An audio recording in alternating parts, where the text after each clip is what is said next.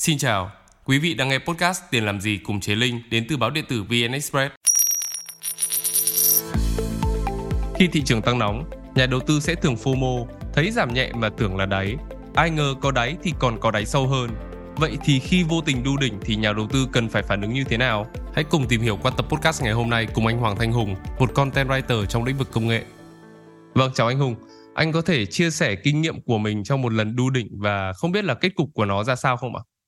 Chào bạn, rất vui được uh, tham gia ở buổi postcard của Tiền làm gì ngày hôm nay. Thì mình kinh nghiệm đu đỉnh đầu tiên của mình là vào tháng khoảng tháng à, 4 năm 2021. Đợt đấy thì thị trường Bitcoin nó rất là thu hút người đầu tư ấy. Thế nên là mình cũng lao vào, lao vào nhưng mà vấn đề là mình lao vào đúng vào đỉnh của Bitcoin Bitcoin 64.000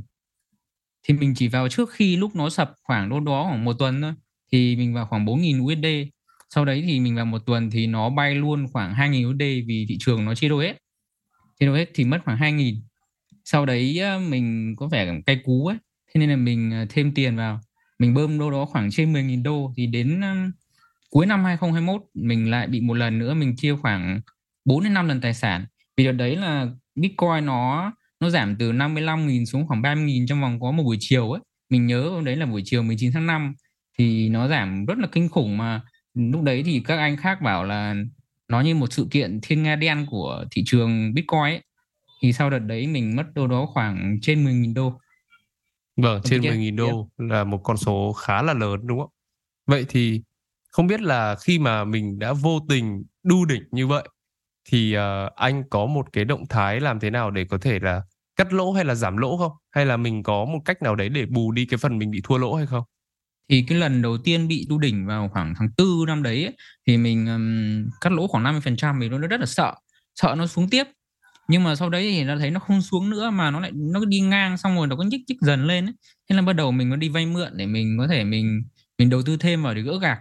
Nhưng mà mình vay mình đến khi mà mình vay hết cỡ rồi thì bắt đầu thị trường nó rao dốc rất là mạnh. Lúc đấy nó giao lao khoảng đô đó chia 4 đến 5 lần tài sản của mình thì lúc đấy thì mình nghĩ là thôi cắt lỗ quá nhiều rồi thì không cắt lỗ nữa mà mình cứ giữ tiếp. Thì lúc đấy nó cũng quá là muộn rồi. Nhưng mà cái thị trường thì sau khi Bitcoin giảm thì bắt đầu nó lại, người ta lại đẩy thêm cái xu hướng của NFT lúc đấy thì nhà đầu tư lao vào NFT rất nhiều mà nhiều dự án NFT họ mới mới mở ra mà nó có thể giúp người ta nhân 10 nhân 20 lần hoặc khi đi hàng trăm lần số vốn. Thì vì kinh nghiệm đu đỉnh hai lần trước đấy từ Bitcoin 64.000 và 69.000 rồi thì mình cũng lựa cái lúc mà cái NFT nó đang giảm giá một chút để mình vào. Thì trước đấy cái giá đỉnh của nó đâu đó khoảng 6.000 USD thì lúc lúc về 4.000 USD rồi thì mình nghĩ là bây giờ nó giảm tận ừ, bao nhiêu phần trăm như vậy rồi thì có thể nó an toàn hơn và mình mua luôn mua luôn lúc 4.000 nghĩa là bằng con SH hơn hơn 100 triệu ạ nhưng mà sau đấy thì ờ, nhà đầu tư ờ, chủ dự án họ update một số cái tính năng mới và thành ra người chơi người ta phản đối và người ta thoát ảo ạt ra khỏi cái trò chơi đấy. Và bắt đầu nó làm cho cái NFT nó giảm rất là mạnh thì sau đấy nó bốc hơi luôn nó giảm đâu đó chia một nghìn lần mình không nhớ nữa mà nó thành một thứ vô giá trị thì đấy là một kinh nghiệm đu đỉnh của mình mà là không phải đu đỉnh bitcoin nữa mà đu đỉnh NFT thành ra mình lại tiếp tục đu đỉnh tiếp ở cái game NFT Vậy là đang muốn gỡ, mình thấy có cơ hội mới nhưng mà ai ngờ cuối cùng nó lại làm cho mình lỗ nặng hơn. Vậy thì không biết cho đến hiện tại thì anh có còn nắm giữ số lượng Bitcoin mà mình đã lỡ đu đỉnh ở lúc đấy không ạ? Um, lúc đấy thì mình ờ, cảm giác là lúc nó chia quá nhiều thì nếu mà mình chỉ giữ bitcoin ấy, thì cơ hội nó hoàn lại vốn thì rất là khó tại vì bitcoin tăng trưởng ít mà. Thì mình bắt đầu mình cho sang những cái con đồng quay bé hơn để nó có thể stacking mà nó như là mang đi gửi tiết kiệm để lấy lại lãi để gỡ gạc ấy. Nhưng mà cái phần gửi tiết kiệm đấy nó cũng không đáng bao không được bao nhiêu cả. Mà đôi khi còn bị lừa đảo bằng nghĩa là một số nền tảng nó cho gửi tiết kiệm xong nó lấy mất tiền của mình nữa. Nó cùng lỗ lại càng thêm lỗ và nói chung là mình thấy cái, trong trường hợp đấy mình không cắt lỗ hoàn toàn là mình rút khỏi thị trường là khá sai lầm. Không biết là cái khoản mà mình có, như anh chia sẻ là mình có chuyển sang các đồng coi bé hơn, mình có chuyển sang staking, mình có chuyển sang gửi tiết kiệm, thì nó cũng có một số trường hợp là gặp phải những bên lừa đảo. Bởi vì thị trường crypto thì nó vẫn là một cái thị trường rất là rủi ro. Thế nhưng mà không biết là đối với những cái sàn mà mình cho là uy tín đi mình hiện tại là mình vẫn có được lợi nhuận từ nó thì nó đã giúp phần nào bù được cái phần lỗ trước đây của anh chưa? Ờ, mình thấy là cái việc à, bù lỗ bằng cách uh, gửi tiết kiệm hoặc là tham gia các dịch vụ tài chính khác trên sàn thì khá khó. Tại vì sau khi thị trường nó sụp đổ ấy thì cái phần à, tiền tiền lỗ do nó giảm giá nó còn rất nó nhiều hơn rất là nhiều so với cái phần mà tiền lãi suất staking hàng tháng hoặc các gửi tiết kiệm hàng hàng tháng hàng năm. Nên mình thấy cái việc gửi tiết kiệm đấy nó khá là khó để mà hoàn vốn lại được nó chỉ là giảm tạo, tạo, tạo tâm lý là mình nó đỡ lỗ hơn thôi. Mình theo mình thì gửi cái phần gửi tiết kiệm để lấy lãi suất hàng tháng hàng năm trên các sàn à, phi tập trung như Binance ấy, thì cái à, lãi suất nó rất là ít và nó không thể bù được cái phần mình bị thua lỗ do cả giá trị thị trường giảm. Nên là để nếu mà người đầu tư khác mà muốn à, nói chung là vẫn cay cú và muốn nước gạt cái thị trường thì theo mình là nên tập trung vào công việc chính nghĩa là kiếm tiền từ nguồn ngoài sau đấy mình sẽ lựa thời điểm mà thị trường nó giá rất đẹp mình có thể mua những cái phần giá đáy và mình đợi khi nào vài năm nữa hoặc là một thời gian nữa thị trường nó tăng trưởng, mình sẽ mình sẽ có thêm lãi và bù lại cái phần lỗ của mùa trước. Vậy thì tức là mình sẽ không nên quá là cay cú với cái kết quả thua lỗ của mình để mà dẫn tới là việc là lại cố gắng là tìm cách để gỡ gạc. Mà thay vào đấy thì chúng ta nên tập trung vào thứ chúng ta giỏi nhất là công việc mà chúng ta đang có để có thể gia tăng thêm được cái nguồn thu nhập gia tăng thêm được tài sản và mình có thể chờ đợi được một thời điểm thích hợp hơn một cái thời điểm mà thị trường nó ổn định hơn nó an toàn hơn và có nhiều cơ hội rõ ràng hơn để chúng ta có thể nắm bắt đúng không ạ? Không biết là lý do gì đã khiến cho anh tự tin đưa ra quyết định mua vào tài sản lúc đó thú thực là đợt đấy mình cũng chưa từng tham gia một thị trường tài chính nào cả và mình được một người à, anh hướng dẫn vào cái thị trường Bitcoin như vậy thì anh đấy cũng đã từng có kinh nghiệm đầu tư về bất động sản về chứng khoán hoặc là về uh, vàng rồi. Nên anh ấy đã vào sớm được ở thị trường coi và anh ấy kiếm được lợi nhuận rất là nhiều trong vòng 3 đến nửa năm trước 3 tháng đến nửa năm trước. Thì đợt đấy ờ, đến tháng 4 năm 2021 thì anh ấy lại rủ mình vào. Khi Bitcoin giảm thì bắt đầu nó lại người ta lại đẩy thêm cái xu hướng của NFT nên là đợt đấy ờ, đứa em mình nó cũng vào sớm. Nó vào đâu đó khoảng cách mình khoảng hai ba tháng. Thì nó khoe là ngày nó kiếm được đâu đó 300 đô 300 USD mà nó là sinh viên. Thì số đấy số tiền đấy khá là lớn thì mình cũng thấy có vẻ ngon và mình cũng lao vào nhưng mà đến khi mình mua mình đầu tư khoảng vài nghìn đô đi thì sau đấy nó bốc hơi luôn. Thì mình cũng tham gia vào theo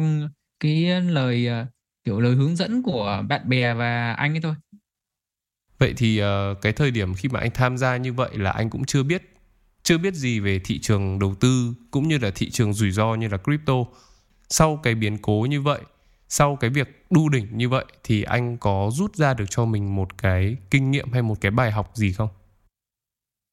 Theo mình thì trước khi xuống tiền hoặc là đầu tư vào một cái thị trường tài chính bất kỳ đấy không chỉ mỗi Bitcoin thì mình nên tìm hiểu thật kỹ, thật kỹ trước khi mình ờ, đầu tư vào. Ví dụ bây giờ mình rất giỏi kiếm tiền ở những lĩnh vực chuyên môn của mình đi, bây giờ mình là mình là kỹ sư, mình là bác sĩ, mình là